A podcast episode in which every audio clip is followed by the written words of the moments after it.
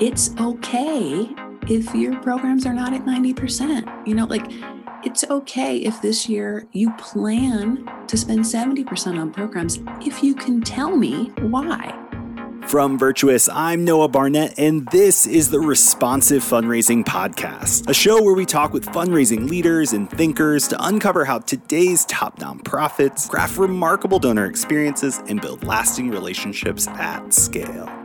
On this episode, I sit down with Sherry Quam Taylor. She's the lead and principal consultant at Quam Taylor, and she's dedicated her entire latter career focused on helping nonprofit leaders fully fund their missions. She now gets into the trenches with executive directors and chief development officers and directors of development to help them really understand what it's going to take for their organization to get fully funded and drive the the impact that they're demanded on to provide. And her philosophy focuses on this in the trench mindset from her experience of being a frontline fundraiser and helping to grow organizations' funding models. And so I wanted to bring Sherry on to really provide some practical tips on what she's seeing as she's shoulder to shoulder with nonprofit leaders during this critical time. Like, how do we think well about driving forward in 2020 and even begin to imagine what 2021 looks like for us? It's a brilliant conversation so let's dive in with Sherry Quam Taylor.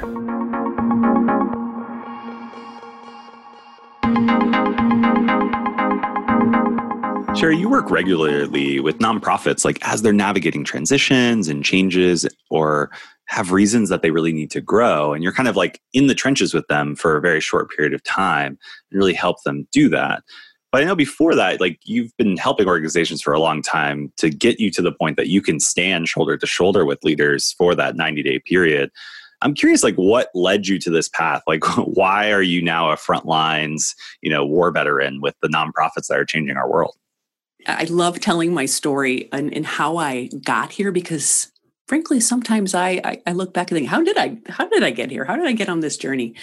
So, you know, back in, I mean, oh my goodness, over a decade ago, 2007, I had the opportunity to travel internationally with a friend of mine who had started a 501c3 here in the States, but they were doing work uh, actually in India.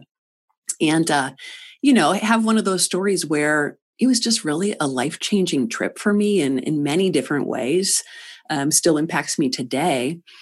But, uh, you know, I, I, came back and was just super, super passionate about the work. And they were doing, uh, you know, anti trafficking work and, and orphan care. And um, I just really became, um, you know, uh, just, just all, it kind of encompassed my whole life. And, you know, I always laugh because, you know, I was my, I was so passionate about it. I was, you know, at the time working my regular corporate job you know 40 50 hours a week. And then i was also working then another like 40 50 hours a week and nights and and weekends for this nonprofit as, as they were starting up. And they were small you know they were bringing in about $300000 a year. And finally they wore me down and i, I joined them as their first uh, stateside staff member outside of the ed and what was interesting noah was that you know so I, I i joined them in about 2010. And so, you know, those were not the best years also, you know, following 08, 09 uh, here in the US. And it was, you know, coming out of the recession. And I joined a nonprofit and joined a new sector and a new industry where uh, I really had little network and, and very few connections. But I, I jumped in, just, you know, all in, right? And so my passion and vision were super high uh, and I wanted everybody on our train.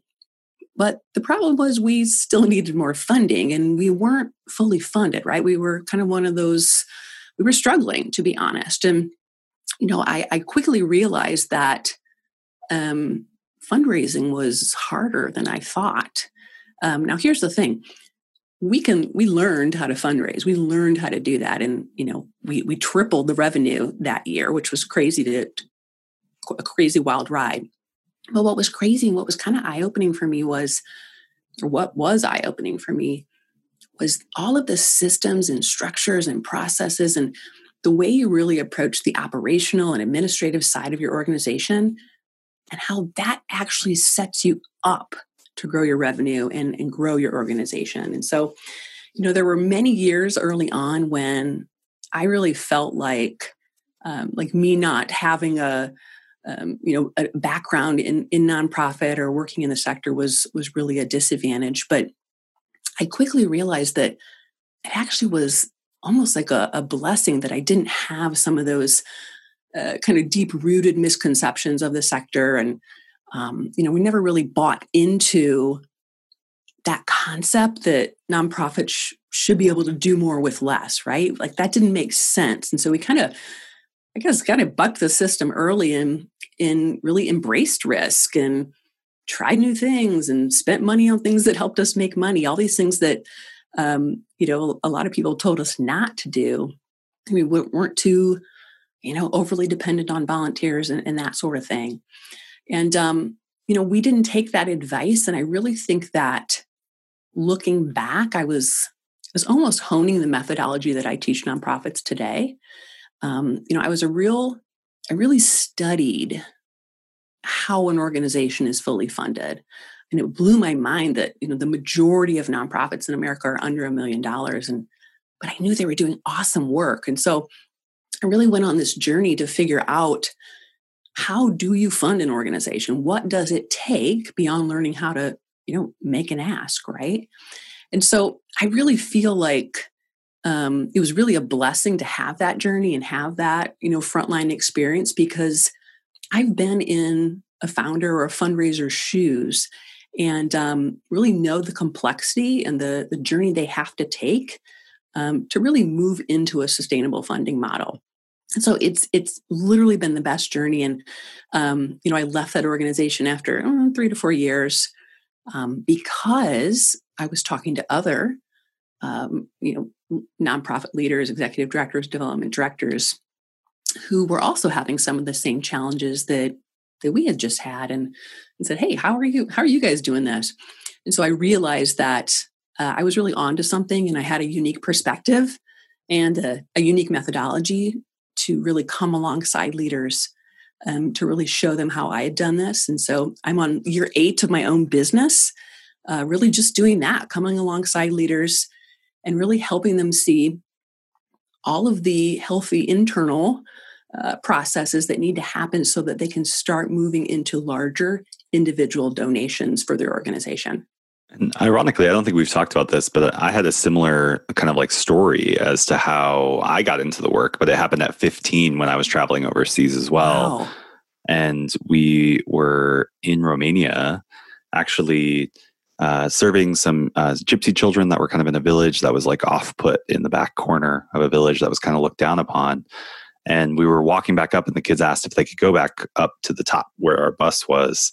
And I remember this girl that was in our group, this um, lady that was traveling with us, was holding one of the kids, and we got down and we get to the bus and we're saying goodbye, and she dropped like she puts the kid down, and the kid's shoe rubs up against her pants and leaves like a mud mark, and the kids desperately all like in shock ran to her leg and tried to start cleaning her leg because oh. they felt like they had done something wrong or that like right. they that she deserved to be clean Mm. And the irony of the, that visual that's like still stuck in my head is how like everybody in that scenario is just a person like and right. they felt like for some reason because we came to help we deserved better and that wasn't true and that's not true like our circumstances right. are what differentiate us not necessarily like who we are as people and that's kind of fueled my work that went into international development and all of that. But it is those stories. And i think that's like one thing that's so interesting not only that i've found through these interviews with consultants like yourself sherry or others but with all of us and even donors like the reason we're doing this work or what fuels our philanthropic efforts whether and our purpose there whether it's our work like you and I, or it's, you know, we're in the trenches like some of the people you work with and our clients here at Virtuous, or you're just a, philanthropist that gives deeply. Like it's all deeply personal and tied to stories. And I find it so yes. fascinating that like it's it's always there, and like it's almost yeah. our jobs even to like uncover that, so that yeah. we can know that that's what's going to keep the fuel going going forward. I know that's not all of what you talked about, but it's so important. Yeah, you know, I, you nailed it, and thank you for telling me your more of your story. You know, it's really the my favorite part of my job. You know, like like you said, like my life was. I mean, every aspect of my life was changed by taking a trip to India and then taking a bunch of subsequent trips. And um, you know, I was single at the time. I was like, oh wait, do I have to talk to the kids? Like, what's this going to be? Um, you know, here I am. You know, what, 13 years, 14 years later from my first trip, and my two children are adopted from India, and you know, now I'm married. And it, like, it really changed every aspect of my life. But the best part of my job is to work with people, you know, like yourself or like all these other amazing people who have founded organizations who raised their hand and said, like, I'm going to do something about this and I'm going to learn how to do this and I'm going to start an organization. And, um, that that passion and to watch these I guess subject matter experts or program or mission experts um, on a daily basis and what I get to learn from people working in my own community or in the state and the nation is really one of the best parts of my job. Um, and just to be inspired, uh, it really makes me want to do, you know, an even better job because I've felt that. I've felt that that passion for, you know, probably a different mission, but um, I, I know how it fuels me. So I love that about our sector. It's really my my fav- probably my favorite part. Yeah, indeed. And I think like we have the privilege to steward those stories and not yes. only the story of the work that, you know, uh, organizations are doing on the ground, which is kind of the story, the mission, the impact, but it's also stewarding the supporter story and why they give and what's personal about that. And I think the thing is, and you talk a lot about this um, right now, Sherry, is that like 2020 has upended so much, like mm-hmm. deep upending of traditional fundraising practices, um, our strategies to, to, engage with donors. Um, all of those things have been, our personal lives have all been upended.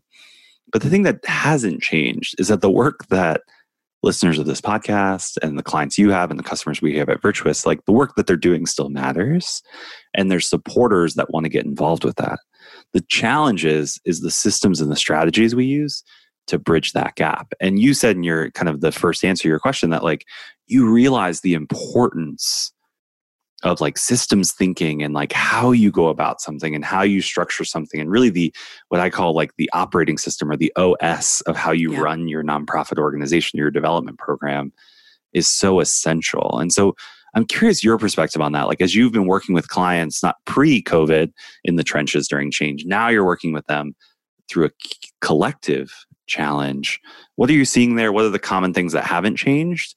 And what are you seeing now that needs to change as a result of where we're at today? Sure. And you know what? And no, I always tell people that I probably would give you a lot of the same advice if we would have talked this time last year, right? Like some of this is like, yep, we should be doing that no matter what, because these are just great business practices that actually then lead to healthy businesses and lead to revenue generation. So I refer to nonprofits as, as businesses. So um, How dare you, Sherry? I know that's controversial. Um, and, I, and I love the irony that you're like, I would actually give similar advice, and I am giving similar advice. So can you unpack that? Because yeah. I feel like, yeah, I feel like people are like, wait, you're a pre-COVID, post-COVID yeah like you're still saying the same thing and preaching the same thing like tell me more. Yeah it, it, but that really is i think kind of the key here like you know we know it's all these basic things like you know diversifying your funding and and um, all of these things but like it's never been more important and so you know I, I even said it already like this this concept of nonprofit should be able to do more on less like if covid can do anything for for us like it's really debunked that right? And so um, it was really interesting, um, even when I shifted from corporate to nonprofit. Like I was, I'm way more of a uh, structure, process, discipline. Let's let's just. Oh, that's where you want to go. Okay, here's the 412 things we need to do right now, and in this order on this budget.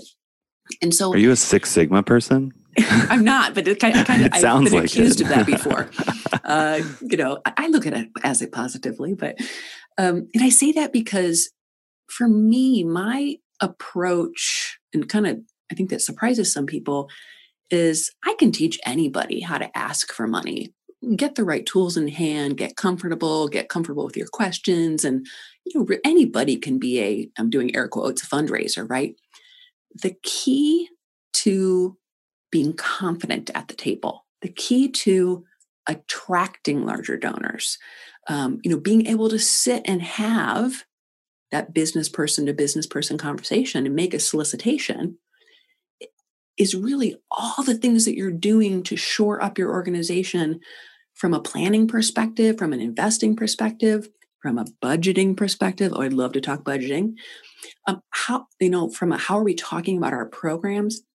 It's really way more of the like organizational and operational structure. And then I would say the leadership's approach to planning and investing and just comfort level with um, all of that type of stuff that actually sets you up to have a good fundraising strategy.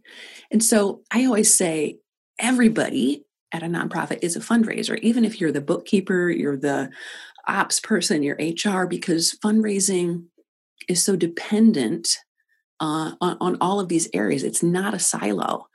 And so organizations that I've been watching, uh, you know, who who maybe have entered 2020 and have been really strong, it's because they were approaching strategy and planning, uh, integrating their entire development team into that so that they can be equipped when they're sitting down and talking to somebody who can give a six figure gift. And you really need to speak that investment level language, right? And so I actually, I think sometimes um, I see that some fundraisers or executive directors kind of avoid those conversations because it's like, well, what would I say? Um, and I quickly go to, well, what does your plan and strategy say, right? Like, because that that actually dictates uh, what you're going to ask or what you're going to talk about um, when you are having that investment level conversation with a donor who can give an investment level gift. Indeed, and I think you surface something that's it's it's also like a dedication to the process and not just like how I feel about something. And I think that's a challenge because it's like, well, how do I approach this? Like, well, what are they feeling? And if we if we kind of it, it, it there is a, like an emotional layer there, but if we don't think about it as like, okay, well, what's what do I need to do? What does this person need to do? How do we come to the table with like that like generous assumption that like they're interested in supporting your cause and having those conversations like it's essential but then on the flip side in the operational side sarah olivieri i'm, I'm not sure if you're familiar yes, with her but yes. she i had her on the podcast probably months ago and she talked about this this whole idea that like having an operating system that's like we're doing this so that we can do that, which then leads to this. And then we recycle back and we learn and we push through is so essential to the fundraising process. But it's more operations yes. that enables fundraising. It's like fundraising ops or DevOps. Like, but it's so important for that to be strong to be able to build sustainable right. mission impact. And that's you know, I, that's a huge challenge right now for a lot of organizations because they're realizing that that maybe wasn't in place. And that's right, why they kind of caught, were caught flat footed a little bit. I think you're right, Noah. I, I literally just today posted on LinkedIn. Uh, once in a while, I get on a soapbox over there. I kind of enjoy it. um, but I was posting about uh, an area where I see uh, nonprofits get stuck, and that's assuming that a volunteer can do a lot of these organizational or operational roles. And so don't hear me say, I don't love volunteers. I love volunteers. But there are certain roles they should and should not be doing. And so I, I, things like, you know, bookkeeping and maybe more operational types of things, that's great when you get started and get kind of your feet on the ground and get moving. But for it to support revenue generation, for it to support fundraising, there comes a time where it's not suitable for a volunteer role anymore. And you've got to invest in that. You've got to invest in professionals um, that actually can shore that up to a strong, you know, kind of solid groundwork so that then it can actually then support the fundraising uh, processes that need to happen. And you're so right. My my phrase is always fundraising or development is discipline. You know, fundraising is less about oh, let's that event or that activity or oh, it's Giving Tuesday coming up. Again, important things, but it's really about getting into that rhythm and cadence of your annual fund donors and you know, what are you doing on an annual basis quarterly basis monthly weekly daily and so i'm a disciplined person you know it's easy for me to say but it's getting into these rhythms that actually then help you fundraise all year long and help you lead your donors all year long so that you can really help them say yes and hopefully give their best gift to the organization. Yeah, and I think there's there's a lot of um, discussion now, at least in the circles that I follow, around this idea of like how as nonprofit leaders do we build resilience going forward, like as we emerge from, you know, this this very monumental moment, you know, in in in a lot of different ways, but especially for organizations where it's a big, you know, disruption to what they did, and they were they're using this time to to kind of figure out what they need to do, and we we get the opportunity really the pleasure to be able to work with a lot of organizations because we're helping them rethink how they how they implement platforms to support yeah. their processes and people like during this time. And when i asked someone i was like hey why are you making such a big investment now? He had already agreed to buy virtuous. Yeah. Like why now? And he was like well you know we plan on really rebooting our development strategy and bringing on more um, staffing again in september we don't have events we're not having our regular you know programming that we're doing and so now's the time to really get our platform and processes in place. So when we bring people back into the equation, when we have that opportunity, we're ready to go. And it was this conversation all about resilience in that. And I and I bring this up because it relates back to that idea of discipline that like the preparation that's going into like right now is going to help build that resilience right. into the future. You know, interesting question. I, I, I love this. I just got really excited to to, to sat up straight in my chair. Um, the what I want to say is I, am asked all the time, every week, uh, from some from some angle. You know, what's the most creative thing you've seen during this time? Tell me the most like you know jaw dropping creative thing you've seen fundraisers do. I know what they're asking. Like you know, I've seen creative things go on, but to me, the the thing I'm most impressed with, and like this this leader that you've just mentioned is a perfect example. I'm most impressed right now with the leaders who are saying, I got to use this time to fix i guess maybe i'll say to to start something new so that i do come out of this better and i can see our organization in a different future of funding or in a stronger position so to me, the the creative thing right now that I would how I would answer that question if I was asked would be to me, it's that someone is being brave enough right now to say, we need help. Uh, we need to learn new things. We need to do things differently. And we're going to invest money and time and energy and resources into it to do it because we're we're good business people and we're making strategic decisions to position our organization further down the road. And that to me is I mean, that's a great leader, but that is going to get them further, you know, for the long run versus that quick creative fix that, like, oh, it was great this month or this one little solution. Um, that I think a lot of times in the sector we think, oh, that's going to be the the silver bullet, and that there's way more, um, you know, power in the long term thinking, long game thinking than obviously these kind of silver bullet ideas that sometimes work for a while, but they don't fully fund your organization year on year and really move you into a sustainable organization. So I'm so proud of leaders who have been able to use this time to really invest deep in their organization so that they can really have that better future of funding. Yeah, absolutely. And there's two books that I'm reading right now. Um, one is by James Clear called Atomic Habits, mm. and he always uh, points to the importance of second, uh, like second order effect thinking. Like, if I do this, what is actually the ripple effect versus like only focusing on if I do this, what's the output? It's more of like what does this unlock or what does this change?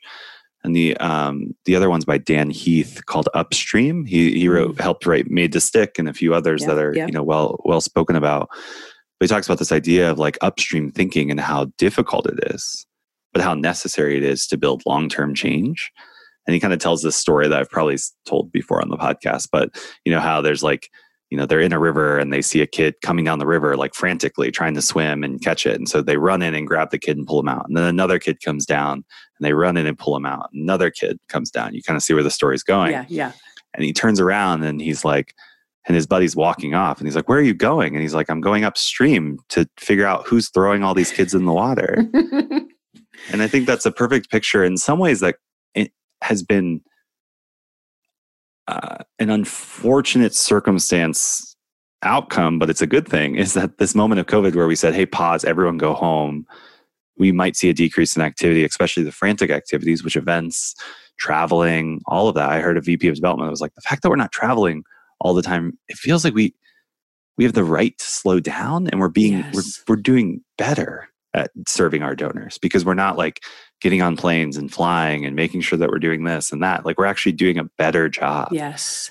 at this. And it's like the fact that we can slow down enables us to almost get our head you know out of the urgency and look long term and i think you're right. Those are the courageous leaders that are thinking that way. Is it's hard. So it's difficult. You might have to make short term sacrifices but the long term impact is going to be huge. Yeah, I think you nailed it, and I love. I, I just wrote down that that book. I love this upstream concept, and you know, I see that in maybe you know that analogy in budgeting, which is like always like, why are you going to talk about budgeting here? But to me, that we just lost half our listeners. Yeah. hey, hold on here. Your budget makes you money. I'm telling you. But here's what I mean. Like, you know, oftentimes our budget is set or that number is set on well yeah if we had the money we would do this so let's just let's just create that squeak by number right like i'll use round numbers and uh, so i don't have to do math on a podcast but you know well we brought in a million last year so i mean we'd love to do 1.1 but we'll see if we can. You know versus looking upstream and trying to figure out why people are throwing kids in the river and saying no here's actually what we need to accomplish our mission. And so i find I mean, I would probably say 99% of the time that organizations who come to me are not fully funded because they have not taken time to or or or I say taken time been given the pass or um, like yeah let's let's create a growth budget. Let's see what that number is. And so 99% of people who come to me aren't growing their revenue because they actually aren't raising to the right number in the first place and so I always ask, you know, when I meet with someone, what do you need? And it's it's usually a very kind of reactive, you know, pulling kids out of the river. But we'd love to do this. We'd love to do this. But a huge growth move and a huge mindset shift has to happen in that planning and budgeting uh, and comfort with investing in the organization and planning to invest in not only your programs that's the easy part right? We all want to serve more and you know have more cities we're in or have more homes or whatever it is. But from an admin and ops perspective perspective like what is then the infrastructure you have to invest money and time and people into to make sure it can support your programs? And then obviously fundraising like where do you have to spend money that helps you then raise money right? And so you know if you're not investing or budgeting in all three areas of your organization, you will never grow. And you will never then be able to create a real development plan that actually meets that need. So I love that to me, that upstream thing is, is the nonprofit budget of really saying, uh, let's think upstream and let's think about if you know in two years we want to be here what do we, what are the things we have to start spending money on to shore up our organization to get to that point? And i think too even if you're going to cut back on spending or defund you know various aspects of your organization sometimes it's in an effort to regain money in some mm-hmm. ways and then decide what to do it. But i think you're so right. I think it's such a more disciplined process to say, hey, we're we're moving funding from this to this because it unlocks this. Or right. we're going to be cutting back because then we're going to reinvest in this. And if those things are kind of presented in tandem, or hey, we're investing in this because that's going to unlock this. And and those tandem conversations almost increase buy-in too a little bit or yes. visibility into what's actually going on it's not hey we need to cut expenditures at all costs it's like well okay well what for like right you know like what are we doing here? Like just cut everything? Like stop eating? You know like yeah, like i just yeah, think about right. my own life and budgeting if we're like hey we need to stop spending money it's like like how bad do we need right. to stop spending money? Like right. like what, what, are we talking about here? Like rice and beans only? Yeah. Like or are we like saying that? like yeah. Hey we need to stop you know thumb ordering from amazon every day you know type right. Thing. right. And that gets back to that that misconception that we talked about at the top of the hour of it's okay if your programs are not at 90%. You know, like it's okay if this year you plan to spend 70% on programs if you can tell me why. If you can tell me because you're investing in these areas this year, because in two years you're going to be here. So, and I always feel like, you know, if we if we pause a minute and really think about our individual donors, think about those donors who can make those investment level gifts. You know, these are entrepreneurs themselves. These are leaders of businesses. These are uh, you know leaders in the community. This is their world. They understand what it takes to grow a business, and so what an opportunity to speak their language, get their insight.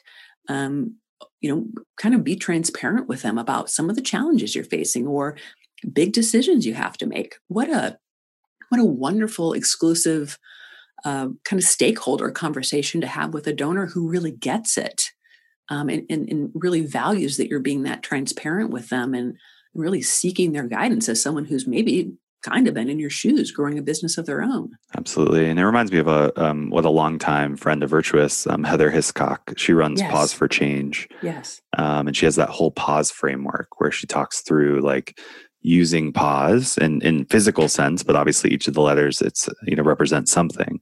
But to kind of think, pull back so that you can, you know, rattle forward. And I always have that visual of like Sonic the Hedgehog yeah. Where like Sonic spends so much time doing nothing, like he's not moving, but he's building up energies, building up energies, building up energy so that he can explode forward and make a bigger impact. And there's so much truth in that where if we just stop, take a minute, and then be able to move forward more effectively, every step we take is going to be better. And I kind of want to zoom back out like zoom back in a little bit because we started this and this is what i appreciate so much about you sherry is that like you stand in the trenches you know uh, like shoulder to shoulder with executive directors and directors development and leaders of nonprofits that are navigating these changes and so to almost get a little bit more practical like how have you seen or worked with nonprofits or maybe stories that you can tell of what organizations are doing right now as they take this, you know, what we talked about and actually applied it. Because I want to end there. I think I want to leave with some practical and pragmatic approaches here. I, have I've kind of, you know, I've done a gazillion uh, webinars and podcasts here in the last few months, and I'm thankful for it. But uh, you know, we that's our been our only uh, opportunity, right, to to have human interaction.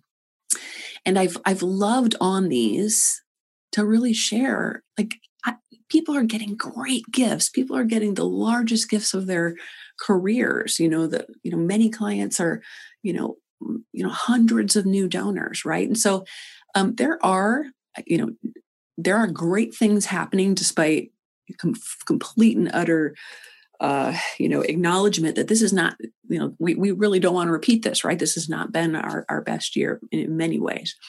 So i would say that my encouragement to people would be um, you know if you have an individual giving program, if you have really honed in on those mid and major level gifts, um, you know, and it, it, seems very practical, practical, but don't go quiet, right? Um, you still have a need, even if you're not frontline. Your mission still has a need, and it is still worthy of being supported. And so, I've really encouraged people to not make that decision for the donor you know a lot of people early on you know i don't think i should be asking. It's a rough year. I'm sure that business owner is struggling. We don't know that right? And so make sure you as the leader are not making those decisions for others who actually might want to still give to you during this time um, and can give to you and maybe you're the one who's not um, kind of approaching them and you know just because you're feeling like this is this is not the time to ask um, I, I, am finding that it's quite the opposite. And then the other thing I would say is, um, you know, I just, you know, I, I, I teach a 90 day fundraising accelerator that helps people really get solicitation ready. And uh, one group who I've loved working with, um, you know, they are about a $3 million budget and you know, the majority, like 99.9% of their revenue is government funds and then um, foundation uh, money that's that's very restricted. It's very like contract based, and so they really hadn't ever had to do fundraising. And um, I say they hadn't had to do it. However, they still struggled with cash flow. You know, tons of their funding is restricted, of course, and so they kind of come to year end and be like, "Ooh, we got to do payroll. We got to. We don't have much of a reserve." And um, you know, they didn't have um, you know it's amazing what money in the bank kind of gives you clarity on on growth and strategy and they didn't really they they didn't have the ability to do that because they didn't have any extra cash and so I've been working with them to say, what does it look like for you to start a giving program, right? How do you start from scratch when you can only, you know, meet meet uh, on Zoom with people? And so, you know, they're starting it, they're doing it. And it really, I think a big mindset shift from them was, you know, you're not calling up somebody and, you know, asking them for money. You're literally doing step one, and you might ask over on step 22, but you've got to start today. You've got to start having conversations with individuals that are different and that explains what you need um, and that helps the donor understand what you need them to do. And so, a lot of those organizations, and if you haven't, if you're listening to this and you haven't started, um, you know, a real robust individual giving program, I'll always say just just start with the connectors in your world. Start with the people who love you already, who are really well networked, and who can connect you to that next person who might then connect you to your donors. And so you've got to continually be sharing your needs, share where you're going, all the wonderful things you're doing. But don't forget, you are the only person who can share with that donor what you need, right? And whether it's, you know, we have a $500,000 need this year or we have a 5 million uh, you know dollar need this year you have to be the interpreter there. And so you know when when most donors it takes them six months 12 months 18 months to to give that large gift you've got to start today. So it just have a conversation. Just share with them what you're doing and how amazing your mission is and just start. Just put one foot in the ring Sherry, always grateful for kind of the practical tips and just the stories that you bring from kind of those that trench level view and just grateful for your continued leadership, especially as you serve, you know, nonprofits that tend to be underserved, you know, those that are kind of just starting to grow and they're smaller and they're digging in and they're looking to to to figure out how to scale their impact because the work they're doing matters. And so I'm grateful for our our friendship and partnership and your insights. Thank you. No, I appreciate it. Appreciate the conversation.